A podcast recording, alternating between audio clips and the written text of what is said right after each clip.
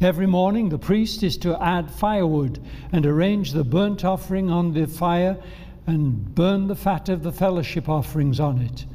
The fire must be kept burning on the altar continuously, it must not go out. Twice in two verses, the Lord says to Moses, The fire must be kept burning on the altar continuously. Obviously, that was something of great importance in the eyes of God. And that became something of great importance in the eyes of Moses and the Israelites because they saw something unique. When we look at the Old Testament, it provides for us, according to Hebrews, a shadow of things that are to come. This is not here simply because it was one of the regulations. This is here because it was intended to teach us something that is very important in our relationship with God. You see, the altar was the place appointed by God for sacrifice. All the sacrifices were to be offered there at the altar. It was the place for atonement. That's where those sacrifices were offered to atone for our sins. If you look back uh, at Leviticus chapter 1 and verse 4, the scripture says, When any of you brings an offering to the Lord, Bring us an offering, an animal for either the herd or the flock. If the offering is a burnt offering, he is to offer a male without defect. He must present it at the entrance to the tent of meeting so that it will be acceptable to the Lord. He is to lay his hand on the head of the burnt offering, and it will be accepted on his behalf to make atonement for him. That was the way that a person in those days was reconciled to God. He brought his offering and presented it to the Lord. And God accepted those offerings on behalf of the one who was making the offering. Again, in chapter 17 and verse 8 of Leviticus, the scripture declares, Say to them, Any Israelite or any alien living among you who offers a burnt offering or sacrifice and does not bring it to the entrance of the tent of meeting to sacrifice to the Lord, that man must be cut off from his people. So there was a penalty if you didn't come. The blood makes atonement for the soul. That's what the scripture says. In Hebrews chapter 9 and verse 22, the scripture is very clear that we need an, an offering or we need blood to intercede on our behalf, to intervene so that we are accepted. Without the shedding of blood, the scripture says, there is no forgiveness. That's why the Lord Jesus came. That's why the Lord Jesus laid down his life upon the cross to be the atonement for our sins. The sacrifice of the Old Testament has now passed. We have one eternal sacrifice made on our behalf by the Lord Jesus Christ. Because it was not only the place of sacrifice and atonement, it was also the place of communion. That, God said, is where I will meet with you. Exodus in chapter 29 and in verse 37. Exodus 29 and verse 37.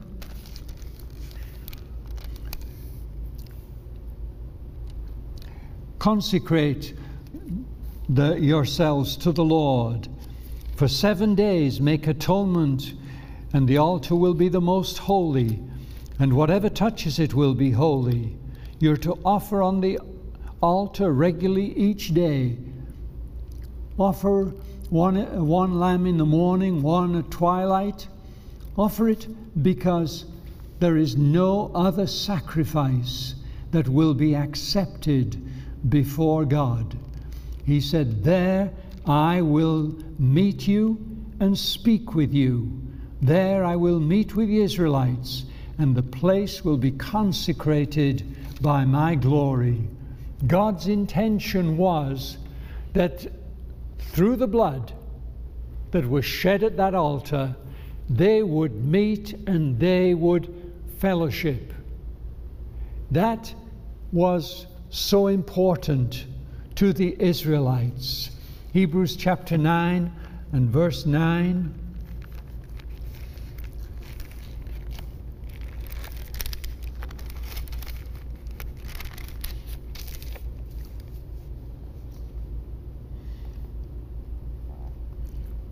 The gifts and sacrifices being offered then were not able to clear the conscience of the worshipper.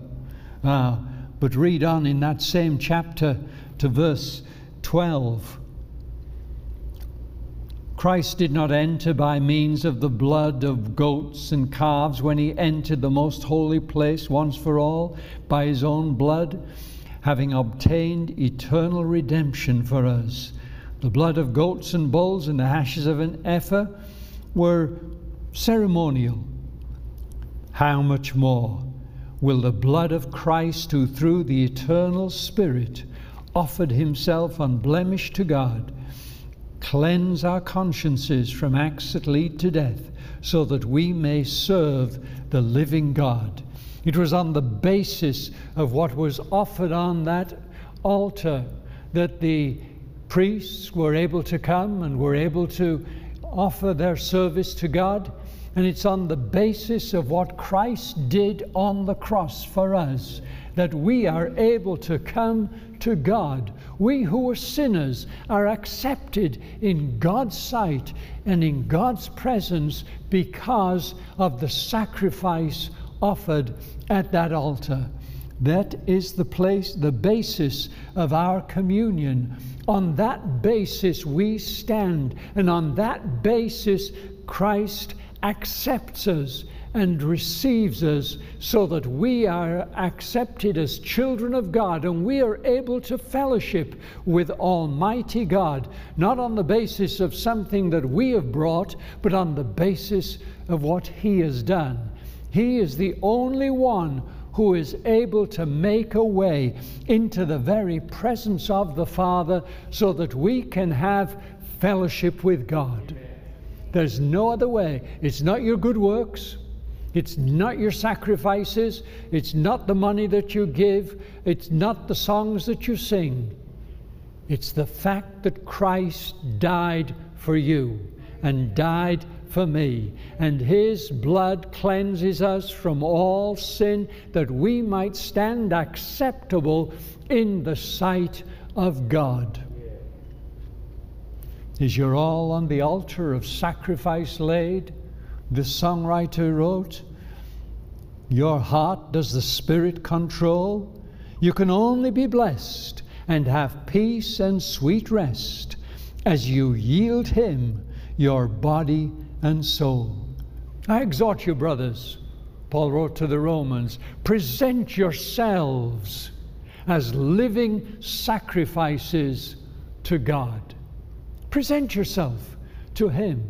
Come to that altar and present yourself because the altar is the place where we can have communion with God. I am crucified with Christ. Nevertheless, I live, yet not I. Christ lives in me. And the life I now live in the flesh, I live by faith in the Son of God, who loved me and gave himself for me. Yes, you, each one of you. That's why Christ died. If there'd only been one of you, he would still have died because there's no other way of coming into the presence of Almighty God than on the basis of the sacrifice and the blood shed at that altar.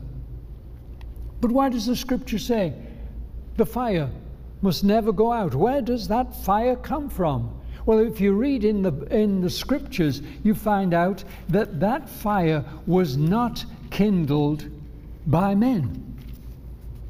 It wasn't something that someone came along, struck a match, and now we got the fire. Oh no. Let's look at Leviticus chapter 9 and verse 24 and the following verses.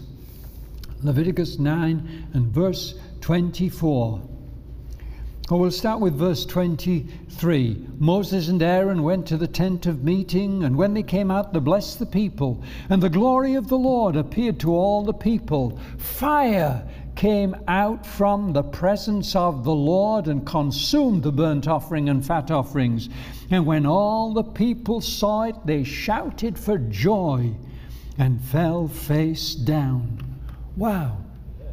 That fire that was kindled upon the altar was not of human origin. Two of, of Aaron's sons thought that, well, they could kindle their own fire.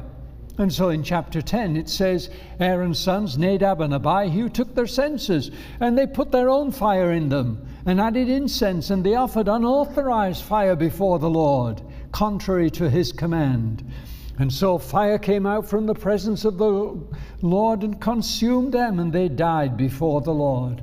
What a tragedy when someone tries to substitute their own fire for the fire that God has kindled. And that fire, God said, it must never be allowed to go out. Every evening, they would light the evening lamps from the fire on the altar. And they would keep those lamps burning all night, and then the next morning they would relight the wood on the altar with the fire in the lamps. So the and that's where the sacrifices were offered each day. So the fire was the same fire continually burning all the way through. They were to keep that fire burning without any hesitation and without any loss. Leviticus chapter 24. The Lord said to Moses, Command the Israelites to bring clear oil of pressed olives for the light, so that the lamps may be kept burning continually. Outside the curtain of the of the testimony is the temple of meeting. Aaron is to tend the lamps before the Lord from evening till morning continually. It is to be a lasting ordinance. The lamps must be kept must be tended continually and kept burning, and the fire upon the altar must be kindled from the lamps. That was the plan. That was God's intention. Unfortunately, it didn't always work out that way. Oh no, you know the story about about uh, young Samuel. Oh yes, the boy Samuel ministered before the Lord under Eli. In those days, the word of the Lord was rare, and there were not many visions. One night, Eli, whose eyes were becoming so weak he could barely see, was lying down in his usual place. The lamp of God had not yet gone out. That was how bad things were getting. The lamp that was supposed to be tended all night and kept burning had almost gone out. Samuel was lying down in the temple of the Lord where the ark of God was. Then the Lord called Samuel. Samuel answered, Here I am. Why was God rousing the young boy? Didn't he need his sleep? Yes, but someone had to tend the lamp. Someone had to keep the fire burning. Someone had to make sure that the fire did not go out because the fire had come from God. It was God who sent the fire. Look again. On a later occasion, oh yes, the lamps had already gone out. But look at Second Chronicles chapter 21 and verse 26. The lamps had gone out in the time of Saul, but David built an altar to the Lord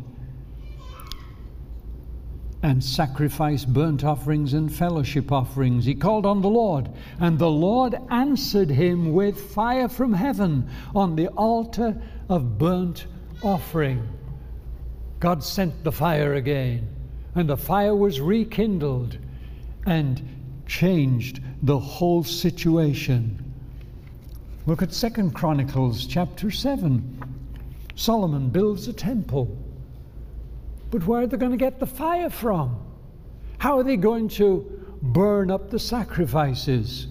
Well, when Solomon finished praying, fire came down from heaven and consumed the burnt offering and the sacrifices, and the glory of the Lord filled the temple.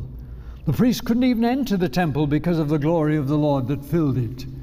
But he was the one who rekindled the fire. Oh, but it didn't last. It wasn't always the same. The centuries went by, and many in Israel had turned away to worship Baal. Many of the priests had left their role and begun to follow Baal and become priests of Baal. And God raised up a new prophet. You know his name? Elijah. And he built a fresh altar. And he prepared the sacrifices to be offered. And what happened? 1 Kings chapter 18. Then the fire of the Lord fell and burned up the sacrifice, the wood, the stones, the soil, and also licked the water in the trench. Oh, when the fire of God comes, it does everything that is needed to be done. We need that fire today. The Lord Jesus said in Luke 12 49, I've come to kindle fire upon the earth. When John the Baptist was asked, Are you the one who should come? Are you the Messiah? He said, No, there's one coming after me who's greater than I. I'm not even fit to carry his sandals. But he will baptize you with the Holy Spirit and with fire. The fire's coming back. There's going to be fire again. Oh, my dear friends, when that day came, the Holy Spirit filled them all in Acts chapter 2, and fire rested upon each of them. Oh, let the fire fall. Let the fire fall. We often sing, yes, we need the fire of the Holy Spirit because the Bible says the fire is to be kept burning continually. In just a few days, it will, or two weeks actually, it'll be the uh, 100th anniversary of the outpouring of the Holy Spirit in the land of Romania. It was an interesting occasion because as they were having a prayer meeting near Arad in Romania, suddenly there was a disturbance at the door. The leaders of the church went and said, what's, what's happening?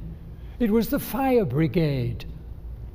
People passing had seen fire dancing on the roof of that little church. And the fire brigade came, were called, and they came to put out the fire. And when they saw it was a prayer meeting, they were astonished. But I've seen photographs of that fire on the roof of the church. Yes, God answers by fire. The God that answers by fire, He is God. My dear friend, we need the fire of the Holy Spirit to be rekindled in our day. There are some areas where they haven't seen the fire of the Holy Spirit for a long time. There are some areas where, like in Samuel's day, the fire is burning dim and it's getting night and the lamps are almost out. We need a fresh breath of the Holy Spirit in these days to rekindle the fire and get things burning again. And maybe some of us feel it, yes, uh, that's talking about my heart, because there are times when I feel that some that the fire has almost gone out in there once upon a time i was so conscious of the presence of god once upon a time i felt so so anointed by the Holy Spirit. I felt a burning inside. I've heard people testify about that. I remember praying with someone to receive the baptism in the Holy Spirit. And they said, I, what, what did you do? I said, I just prayed with you. No, what happened? I feel bur- uh, burning inside. It's the fire of God. Uh, God said, I will baptize you with the Holy Spirit and with fire. And that fire will burn up the dross that may be in a person's heart, and they will become all that God wants them to be, empowered by God to be the people that God wants them to be. That is God's plan. That is God's intention. It is to continue in our day. We are to keep the fire of the Holy Spirit burning in our midst, burning in our churches. Yes, it may be more comfortable not to have a fire burning in the church, but it's not God's plan. What God's plan is that the fire of the Holy Spirit will work in our midst to the glory of his name. Second, uh, uh, Second Timothy chapter 1 and verse 6. Paul writes to Timothy, I, for this reason, I remind you to fan into flame the gift of God which is in you through the laying on of my hands. Oh, I pray that the fire of the Holy Spirit will burn in each one of us. In the, the previous letter to Timothy, chapter 4 and verse 14, Paul says, Do not neglect your gift, which was given you through a prophetic message when the body of elders laid their hands on you. Did God anoint you with the Holy Spirit? Did God fill you with the Holy Spirit? Did the fire of God burn in your heart and in your life? Did others catch the flame as you went around? I don't want to be a, a, a fire hazard. No, this isn't a hazard. This is a blessing. The fire must be kept burning continuously, God says. How do we keep the fire burning continuously? We keep the fire, the fire burning continuously by making sure there's something there to burn. We come with our sacrifices, yes. We come with our, our prayers, with our uh, worship, with our adoration. We come and we praise the Lord and we worship Him. And as we do, the fire is kindled once again. The oil that was poured into those lamps was what burned. How we need the oil of the Holy Spirit Amen. to be poured into us that we might be flaming representatives of the Lord. Ephesians chapter 5 and verse 18. Speak to one another No, be, uh, continue being filled with the Holy Spirit, Paul says, speaking to one another in psalms and hymns and spiritual songs. Sing and make music in your heart to the Lord, always giving thanks to God the Father for everything in the name of our Lord Jesus Christ. That's how we maintain the fullness of the Holy Spirit. It wasn't be filled with the Holy Spirit one off, and then you can forget all about it. No it was keep on being filled. The tense in the Greek is something called the present continuous tense. Oh, isn't that ideal for our experience of the Holy Spirit? The present continuous. We need the Holy Spirit's presence continually as if every moment was the same day, over and over and over and over, repeated, repeated, repeated because the Holy Spirit is the one who fills every part of our beings and enables us to serve God the way that He wants us to. So, what does Paul write in 1 Thessalonians eh, chapter 5 and verse 19? Do not put out the Spirit's fire. No. Fan it into flame, in other words. Keep it going. Let the fire of the Holy Spirit burn in you and through you be kindled in the hearts and in the lives of others. Don't treat prophecies with contempt. Test everything. Hold on to the good. Avoid every kind of evil. Yes, and it starts by allowing the power and the fire of the Holy Spirit to burn in us and to burn through us and to burn in our community and to burn in our church. Do you ever feel led to speak forth in the name of the Lord and share a message, a prophecy? Some churches they don't want to disrupt the way things go. They want things to be decently and in order. They want everything to be nice and quiet. And the way that they are getting used to it being, that's not necessarily God's way. Sometimes when God intervenes, He disrupts our natural order, He changes everything. The things that we were used to, it's different. Somehow there's a presence, and that presence is the presence of the Holy Spirit stirring our hearts to worship God. My dear friend, I encourage you to keep the fire burning.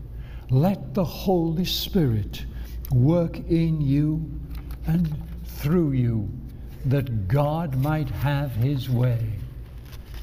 Many years ago,